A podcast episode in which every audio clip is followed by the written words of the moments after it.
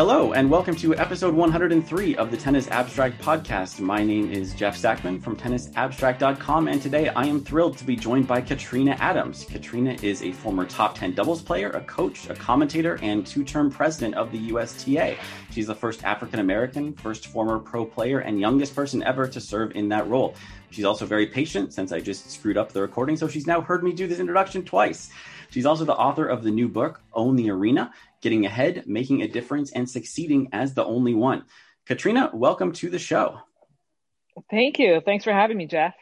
Absolutely. I'm so glad we could do this. And I want to dive right into one of one of your accomplishments as head of the USTA that uh, I guess meant the most to me was getting a statue up at the National Tennis Center of Althea Gibson. And this is a, a tennis hero who has not always gotten the credit she deserved, either when she was playing and, and, certainly not now.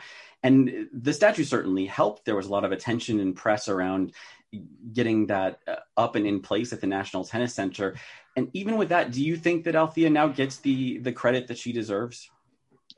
Well, I think it's I think it's going in the right direction. Um, you know, Althea is a player that was a champion pre-Open era, pre-1968, and a lot of those champions from that era uh, did not get the recognition that they deserved, um, as they were still playing as amateurs, and it just wasn't widespread. And and being of color, that made it even more difficult for her. I mean, she broke the color barrier for tennis here in America, and you know, I'm forever grateful for her taking that leap of faith and going out there. Uh, you know, Arthur Ashe was our first African American male, but he also won in 1968 in the Open era where there was a lot more eyes on him and television, et cetera. But for Althea Gibson, you know, getting that statue at the USTA Billie Jean King National Tennis Center was was huge. It was a huge success because we have, you know, some 800,000 people that walk through the grounds uh, of that event uh, every year, uh, pre-pandemic and hopefully post. Um, and and I think you know her story continues to still have a need to be told. And uh, I'm I'm very curious about this. That I, I completely agree, and it's one of those things that seems obvious to me that people should know about figures like Althea Gibson. They're very inspirational. Um, but when it comes down to defining exactly why, I sometimes have a hard time. And you mentioned one one coach who showed who showed the the kids he worked with videos about Althea Gibson as a way of inspiring them or showing them where they come from. Why do you think that's important? What what do what do kids gain from knowing about figures who, I mean, in the case of Althea Gibson, won Grand Slams sixty years ago? Well, you know, for me, obviously, I started playing in the 70s. So that's just 20 years after, uh, not less than 20 years after, you know, she won uh, Wimbledon and US Nationals back to back uh, for the second time. And, and so, you know, it was important for me to know, to learn about those players who came before me um, and whose shoulders that I've stood on to have the opportunity. So as we fast forward today, you know, everyone sees Venus and Serena as those leaders in the African American community. And, you know, the further distance there is, um, you know, from years, the, the less those players are actually talked about. And it's very important that we continue to talk about Althea Gibson and, and keep her in the forefront um, for the history of the sport so the players understand who did what and why they have the opportunity to do what they do today. Do you think there will be an opportunity to extend more honors to figures like Ora Washington and Jamie McDaniel, who who played very important roles before tennis was I mean, really even starting to get integrated? But I mean, you basically never hear those names. I mean, sports like baseball are doing taking great strides towards like recognizing contributions of pre-integration era players. But like i say you rarely hear those names in tennis. Do you think that's something that will change? No you're absolutely right. We're seeing more and more of it. And new york times just put a, an article out on jimmy mcdaniels about a month ago. So as a forgotten champion. And and so there's a lot more light being shown on these um, amazing people, not just players, but the people to know what they endured to even just have the opportunity to play our sport and be competitive.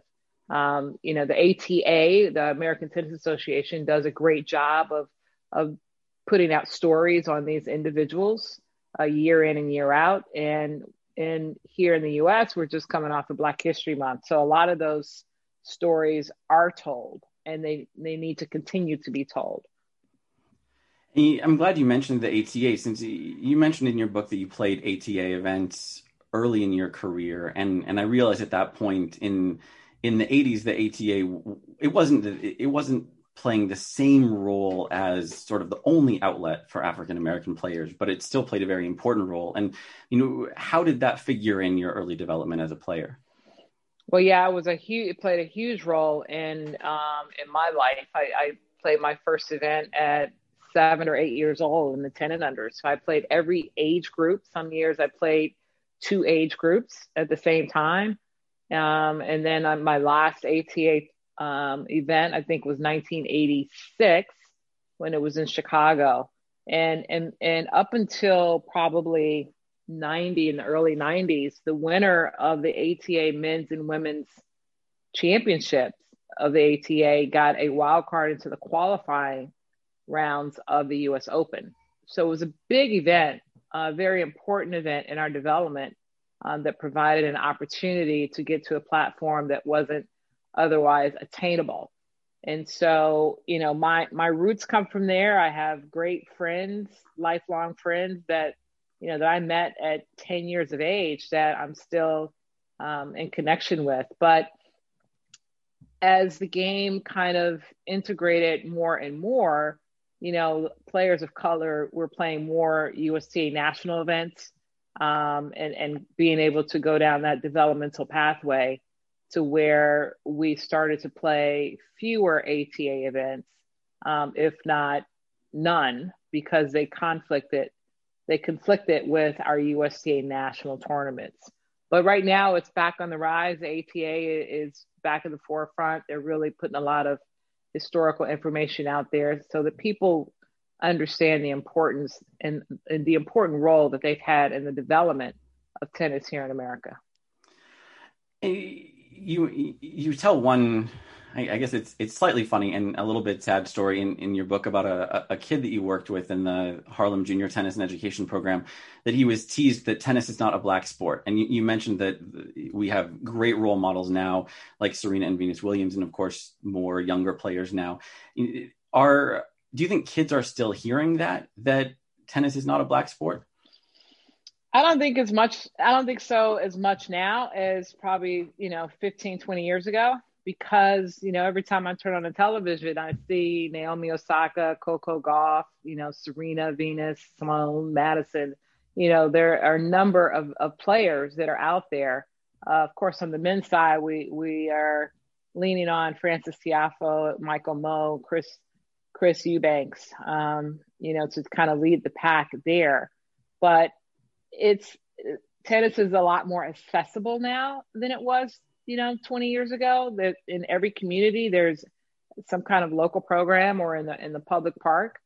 But uh, it's not a matter of getting the kids in the sport; it's keeping them in the sport where they're being lured by the other sports and the other great sports figures. You know, LeBron, KD Russell Wilson, um, Mahomes. You know, these these cats have a commercial every other commercial, and the kids' eyes gravitate to that, and then inspire or aspire to be um, them, as opposed to if we had regular commercials of people of color in tennis. So how do how do you combat that? Like if if you've got a talented ten year old out there who's deciding between tennis and basketball, and you really want to keep them in a tennis program, if they're not seeing Frances Tiafoe or someone like that on on TV all the time, how do you keep them engaged with tennis? Well, I mean, the, the first the first part is making sure when they're introduced to the sport that they're having fun um, and, and they're having fun developing. The second part is making sure that the parents understand the benefits of tennis, not just in development as a player, but the opportunities and the life skills that they're learning that will take them um, a very long way. You know, in, in football and basketball and baseball, it's it's a draft system, and you know the percentages are low, um, you know, to even have those opportunities. So that's what we do in, in my program, the Harlem Junior Tennis and Education Program. We work with a lot of inner city kids, and we use tennis education and wellness, um, you know, to develop them as complete individuals, not just complete tennis players. And those are the messages that we we use for the healthy benefits of the sport. You know, you're not banging heads out there and with uh, a chance of likely getting a concussion, but this is a sport for a lifetime. Yeah, that really struck me. I think you mentioned that that it was your influence that put the word education literally in the title of the Harlem Junior Tennis and Education Program, and it struck me that a lot of the examples you gave of success stories were kids who went on to be successful in other fields, not necessarily tennis players, but maybe collegiate players who are now in med school or something like that. And do you think that tennis is particularly well suited to playing that role compared to other sports or other other activities that that kids might get involved with in junior high or high school?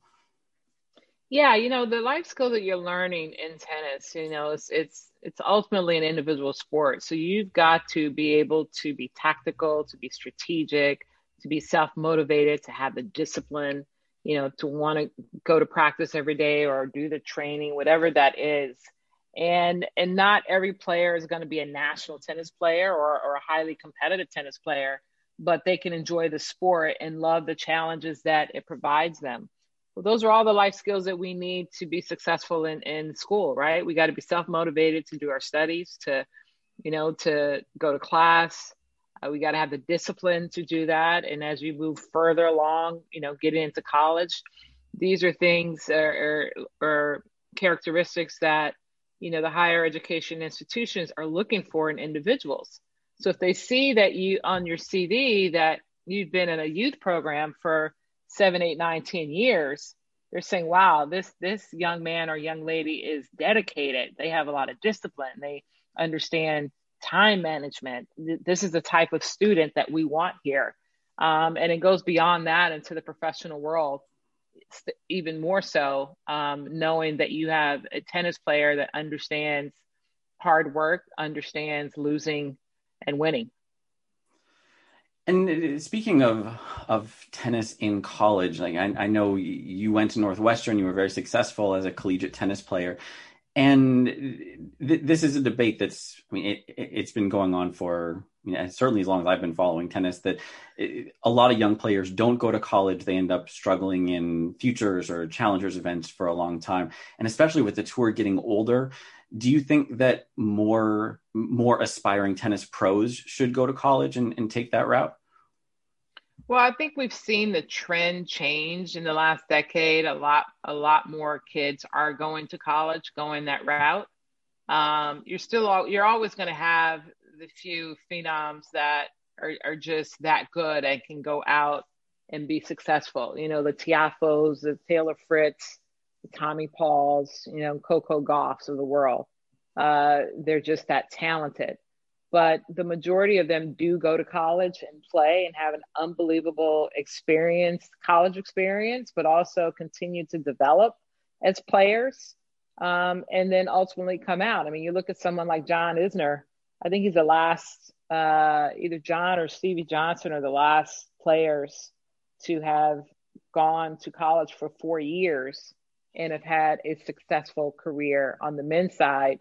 Danielle Collins, I believe, is the last or the most recent female to do so.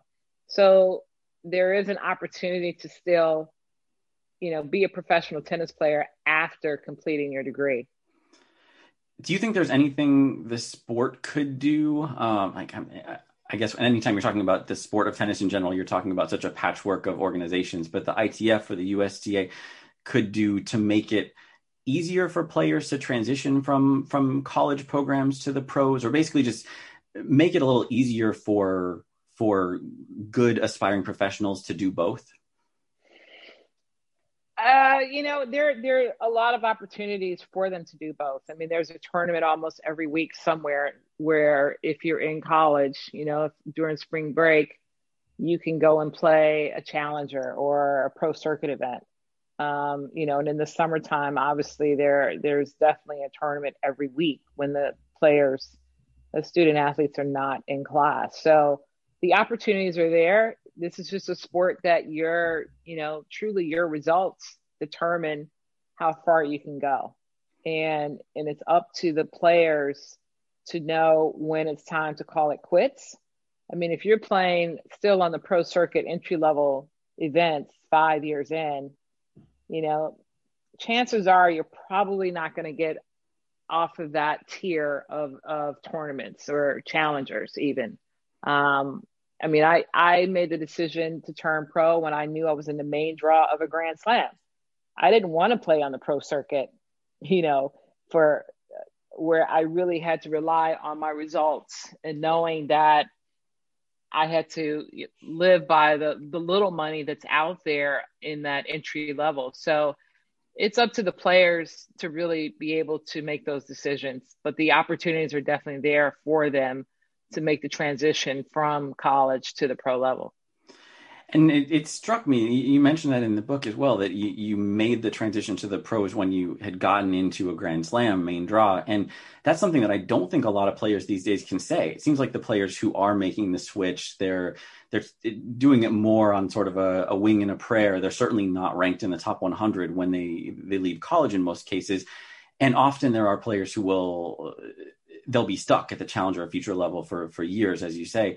I mean, do you think players are are are too likely these days to I mean just stick it out at the low levels in tennis, even when the signs all say that they should probably be looking at a second career? Well, you always say there's always next week, right? And and any any competitor feels that they can improve and has a chance of winning.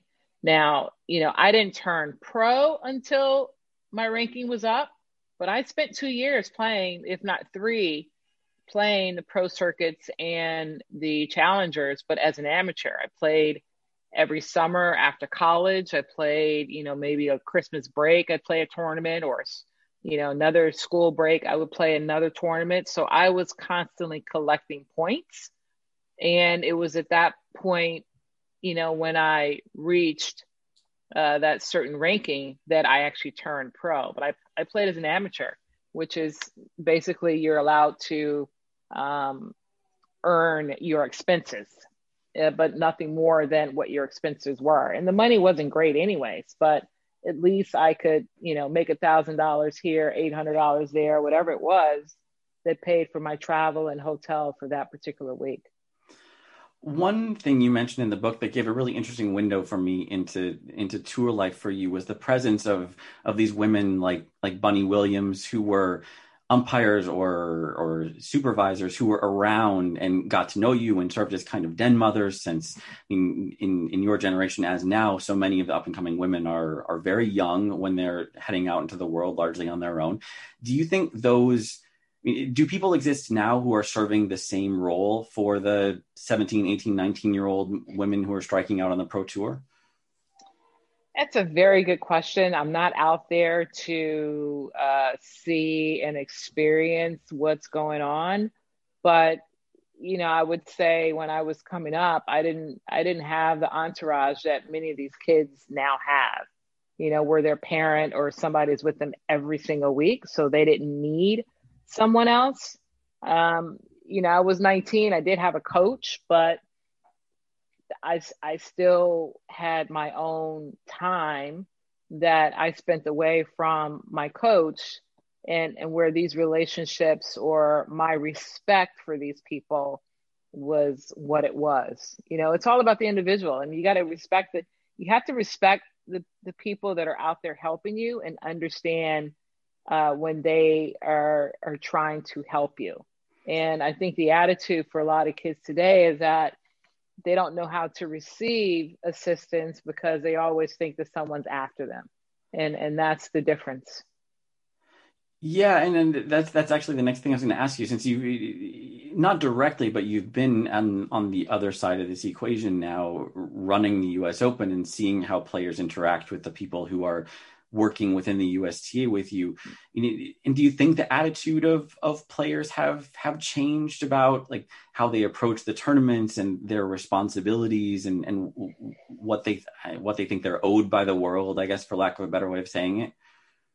Yeah, I mean, listen, this is we live in a society. It's not just in tennis, but we live in a society where you think that you know they're owed everything, and and so uh, the attitudes are definitely different. And particularly if you come out and you've won some matches or you, you're highly ranked and you've got your agent and your coach and your physio and everyone else with you, that you don't have a voice. You don't even speak for yourself or not allowed to think for yourself. So therefore, their development and, and communication skills is not as great as if you know you're out there by yourself and having to figure things out. And I, I went through that even though I traveled with other, you know, like USTA teams as a junior, I still had, I still was on my own and I still had to figure out how to do stuff and, and relate to my coach or relate to my peers. So I would say that there's a percentage of players that definitely have that attitude, but there are also a lot, a percentage of players who are grateful for the opportunity and are able to articulate that and, how they present themselves and, and and communicate with others. Yeah, and it, it, it, sounds like you really took some benefits from being, you weren't exactly thrown to the wolves, but you, you, did have to figure out a lot of stuff for yourself. And it seems like that has benefited you down the line. And if we're looking for like a, a, a tennis executive pipeline among today's players, those are the sorts of players you'd be looking at, right? You, I mean, it, do you think it's, it's a problem at all that players are so are so protected or sheltered that then their relationships to the sport will be different when they leave it or they leave the the professional ranks? You know i can only speak from my own experience. So i you know and, I, and i'm grateful for the experience that i have but i mean I, I guess i have witnessed other other players who were a little more reserved a little more sheltered who just never really adapted to the real world if you will um, and and have not been able to find that next chapter in their life or if they did it was you know 10 15 years after they finished their careers um, just because they were so quote unquote protected. And and so i'm i'm hoping that this generation and the next generation you know you learn from each generation.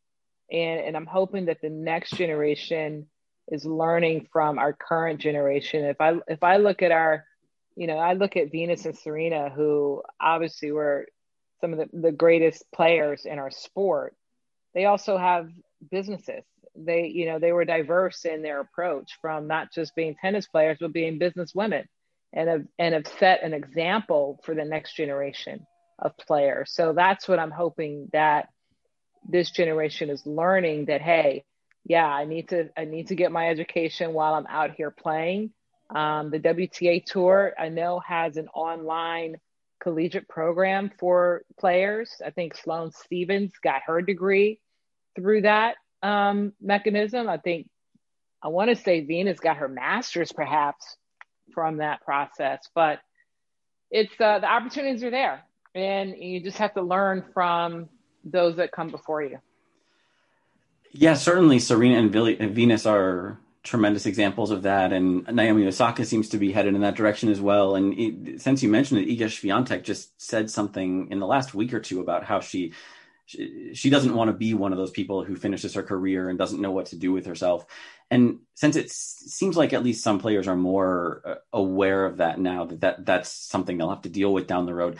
If if someone like Naomi or or Iga comes to you and says, "What should I be doing now so that ten years from now my transition to a non-playing professional career is easier?" What would you tell them? Uh, first of all, it's about networking, asking questions, asking questions of people in a lot of different in- in industries to find out what your interest is.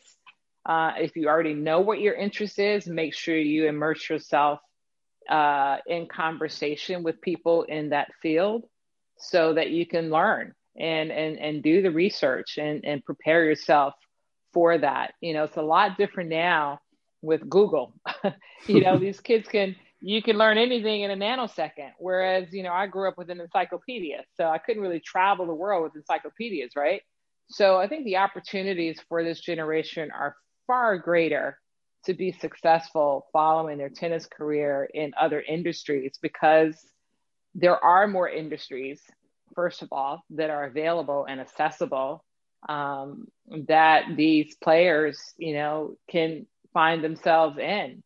And so for an Iga Swiatek, you know, as disciplined as she is on the court, imagine how she would be, you know, working and learning and training um, for a professional career, whatever that pathway would be for her. Yeah, absolutely. Um, so a, a, few things about the USTA I wanted to talk to you about. You, there were just a couple a couple of, of tidbits about the organization in the book that really surprised me. One was that you mentioned it's the world's largest sport governing body. I hope I remember that right. Um, and you don't really think about that because you think of tennis as not the number one sport in the world, although it's close. Um, but having the U.S. Open means it's a it's a really substantial organization. And what what lessons do you think the USTA has for other organizations, whether they're tennis federations in other countries that aren't as substantial, or other sporting federations in the U.S. that don't have something like the U.S. Open to hang their hat on? Like, what would you tell them if they came to you for advice on how to how to spread their sport or improve their sport? Well, I think the first thing is is understanding how they're structured and and what their end goal is um, and based on their end goal, you know, they they have to have their strategic plan in place to be able to, you know, have the vision in place to succeed. And you and you have to scale it. I mean, we're very fortunate to own the U.S. Open to serve our mission, um, as well as the other three Grand Slam nations. So all of the other nations don't have the Grand Slam event to do that, but many of the nations do have large tennis events. And so it's a matter of who owns those events. Is the is the National Association getting any funding from those events that may have independent owners so that they can use some of those funds to go into the development of their sport? But it's really about scaling and understanding what opportunities are out there and getting people behind it and getting the players on the court. Because if you can grow the baseline of your players as participants, then you have a much better chance of being successful as a nation. So you look at you look at nations like Spain or France or or the Netherlands. These are small nations, but they have produced some amazing champions and without having well France has a grand slam, but the others without having a, a Grand Slam event, a major event. And so it's really about having your goals in place and understanding um, the structure that you have to help you succeed. So I'm glad you mentioned the Dutch. You mentioned a couple of times that you you have good friends from the Netherlands and you've always felt comfortable around Dutch people. What do you think is different or what do you think is special about the Dutch? Um, I don't know. I mean, you know, they're they're pretty direct people. They're no nonsense people, um, and and they have a great sense of humor. At least all of the friends that that I have there. Um, you know, I remember maybe in the early days talking to some of the players, and they talking to some of the players about race or color, and it says we, you know, we have a lot of black people in Holland. We don't think about, we don't see that as being, you know, different. And, and so they embraced me as a black person uh, very easily and treated me you know as as one of their own if you will. And, and so I, gra- I just gravitated to their personality i think more so. And and just their black and white approach no pun intended to um to conversation so well, I had I, I, had to ask. I know I have a good contingent of Dutch listeners to the show, so, when when that came up in your book a couple of times, I I had to dig a little deeper on that. Yeah, um, no, I'm happy. Uh, you mentioned that the USTA has this advantage of having the U.S. Open. A few other countries have that, and other countries have big tournaments as well. And I'm wondering, obviously, the USTA focuses a lot on building at the grassroots level, um, especially in in underserved communities, and, trying to trying to spread tennis as widely as possible. Do you think that the USTA has a role outside the US to the, the countries that I mean, have no advantages. Like you mentioned, traveling in Bhutan and Cambodia and and finding some very bare bones tennis initiatives there. Like, does the USTA have a place to to grow the game outside of the country? Well, the, the USTA contributes to the Grand Slam Development Fund, which uh, is administered by the ITF. So, therefore, uh, you know, some of their funding is going towards these players in these obscure locations. Um, so they there is uh, a collaboration of, of sorts from the four majors, the U.S. Open, Roland Garros, Wimbledon, and Australian Open, to try to help some of these developing nations uh, develop their players. So I think a lot of a lot of countries look to the USTA for leadership, for collaboration, for partnership in a lot of different areas, uh, even if it's just to get advice in some in some form or fashion. Yeah, it it, it struck me your, stories about Bhutan and Cambodia, just how basic some of their needs were. Like you turn up in Bhutan and find out that they would really, really like to have a stringing machine, which is, I mean, such such a basic thing for for some people that you forget that that could be a, a pressing need for others. And do you think that the Grand Slam nations or the ITF, um, do you think that they're responsive to what those what those countries need? That they're they're kind of meeting them at their own level? Well, absolutely. I mean, that's the role of the ITF. They're the governing body of tennis worldwide, and and these nations are member nations of the ITF, uh, as is Bhutan. So you know, even when I walked into their office, they had the rackets that were in there were ITF uh, administered um, product that was there. And so in in you know, yes, they had a stringing machine, but it was antiquated. Um, but to get them a stringing machine that they could string a racket in, you know, in, in, a nanosecond compared to the device that they had, you know, it was my it was my role as the ITF president then to say, okay, how can I help them? So I was, I my my um, participation was really wearing an ITF hat versus the USTA hat, although they recognized me as USTA. But you know, I did what I did what I needed to do. I'm on the ITF board because I'm a USTA representative, so it's all the same for me, whether it's ITF or USTA in assisting these particular these particular uh, countries in need of certain services. You must have a lot of luggage when you travel because that sounds like a lot of hats you're carrying with you. I actually do have a lot of luggage when I carry, and that's only because I, I like to I, I like to be fashionable. That's all okay. Well, before we started recording, we were talking about your glasses, and one pair, as fashionable as they are, is definitely not enough. Um, so th- this is getting a little bit more in the weeds, but I didn't realize before reading your book that the, the USTA president serves a two-year term, and, and you ended up serving back-to-back terms, but that's historically not precedented. So it's very unusual for someone to have as much time at the t- leading the organization as you did, and you pushed to extend that a little bit to a to a standard three-year term and it, it, seems like given the scope of the sort of things the USTA is like trying to accomplish, like expanding the National Tennis Center and the the Lake Nona development in Florida, like these are big, big projects. And I mean, it, to me, it seems kind of obvious that that the leader should be in place for a longer period of time. I mean, it, does that? Do you think that holds back the organization that the person at the top is changing so often?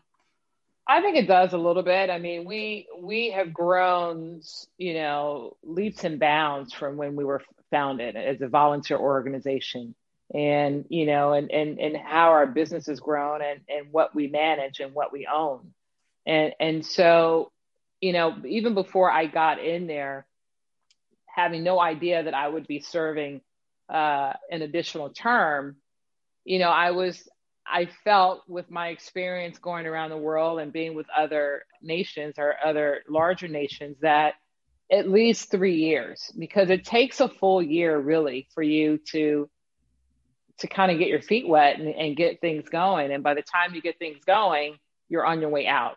And for the business you also had uh, your executives and your staff that had to change their direction literally every two years because the next president came in with a different vision. And so to try to have consistency um, and and and to remain successful along the way, I felt that it was important to uh, to do that as well as many other people, but it didn't pass. And it's not the first. It wasn't the first attempt to get the bylaws changed, and it probably won't be the last attempt. And um, I think they'll figure it out. For me, having had four years, I, I felt that that was plenty of time, you know, to have made my mark and and to be able to pass it along to the next person. But um, you know, until the next president is in there for more than two years, we won't really know how effective uh, that that time frame can be. So I'm I'm curious what kind of role the USTA can have addressing social issues like we've seen other sports take on Black Lives Matter over the last year or two.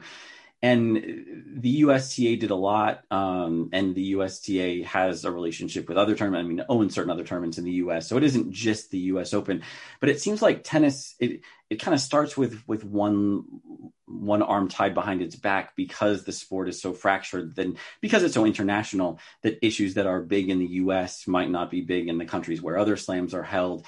Um, certain players from certain parts of the world might not be thinking about them them as much.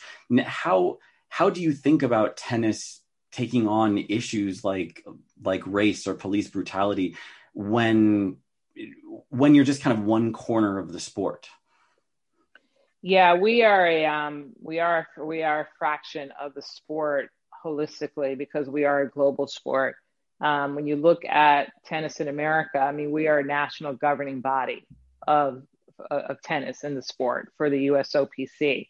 So there are certain limitations. We are a nonprofit organization. There are certain limitations as to what we can and should be doing on the political front. Um, we are very keen in having diversity, equity, and inclusion in our sport, not just as participants playing, but you know our volunteers as well as our staff. And that's something that they will continue to work on um, to diversify over time. And you have to be careful though with, with some of the things that you support because our whole goal is to make sure that we're supporting these issues day in and day out in every community. And so when you talk about Black Lives Matter uh, over the summer, does the USTA support that? Absolutely. And, and, and they have in many ways. Um, but it's more about what can we do in these communities to show that we support you with the programs and the opportunities that we have, um, as opposed to just putting statements out there to say one thing and then you don't see the change in other areas. Um, they just hired a new uh, chief diversity and inclusion officer earlier this year. She started in January, Marissa Grimes, and and so hopefully she has her own um, strategic vision in place as to how she's going to approach the industry as um, the industry itself. But from a professional standpoint, you know, our players are independent contractors, very different than the leagues. You know, so basket NBA, you you play for your team, you play for your owner, and you have obligations to your team or your league. For tennis players, they only have an obligation to themselves. Yeah, it, it's it's it's such a different structure that it's sometimes easy to forget how how different some of the decisions at the the the, the sport or the individual level are.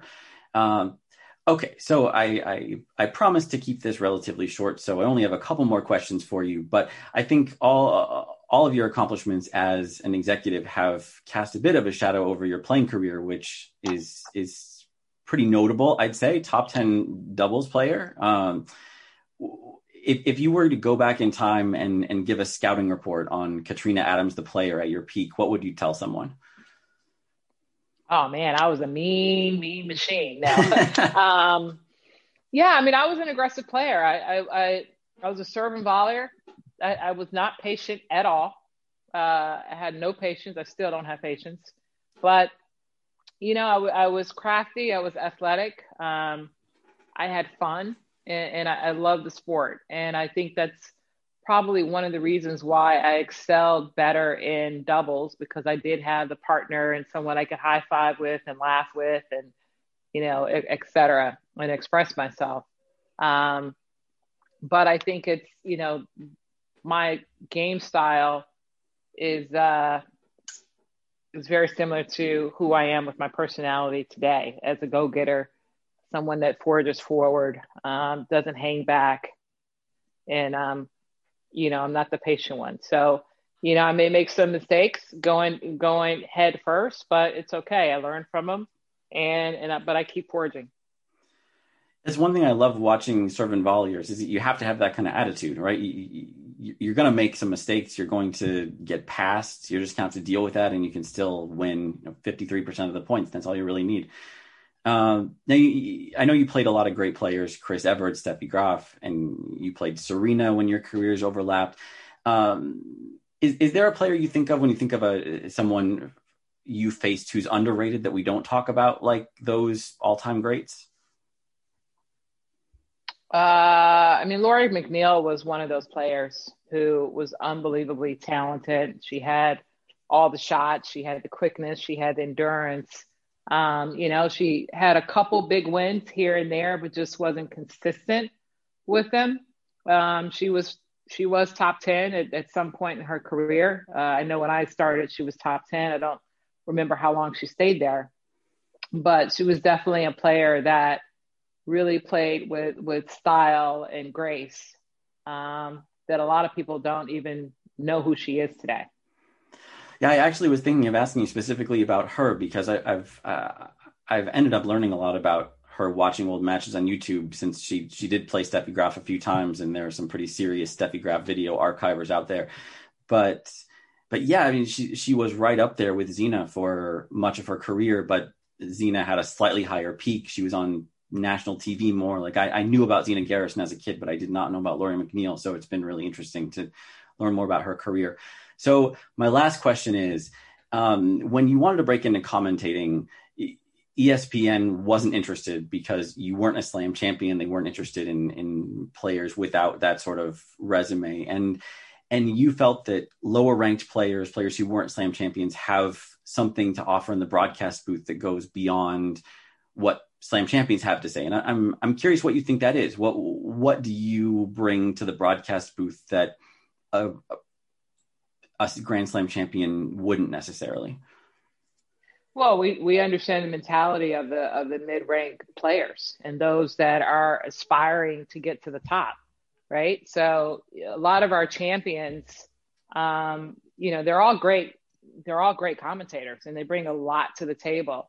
But a, a lot of times, you know, let's just say if you go back 15, 15 years before Tennis Channel, when tennis was on 24 7, you only saw tennis on the weekends. So you only saw the best players playing week in and week out, right? So they could relate to the top 10 players that were in the semis and the finals. But when you have the newcomers out there, and everybody's a newcomer, not everybody starts off being, you know, number one in the world, of course. Um, but when you have the newcomers that are just fighting and scrambling and in the middle, you have a diverse thought or opinion as to the, the style of play from that player, what's needed, what is it they need to focus on a little bit more because I was once that player and, and felt that I should have done X or Y. And I just always feel that in anything that we're doing, that you have to have diversity of thought and, and the delivery of something because there's someone out there that relates to you a little bit better than the next person. That's very well put. I, I'm glad to hear you say that because I, I mean, I, I, I wouldn't have put it in words as well as you did, but I, I definitely feel the same way about hearing different opinions in the commentary box. And um, one of the great messages of your book is getting a diversity of opinions everywhere, not just in the commentary box. So, Katrina, thank you so much for your insight and for joining me on the show today. Thank you, Jeff. I enjoyed it. Absolutely. And likewise, I enjoyed your book very much. Um, it is called Own the Arena Getting Ahead, Making a Difference, and Succeeding as the Only One. Thanks, everyone, for listening. Uh, I'm Jeff Sackmann from tennisabstract.com, and I will see you next time.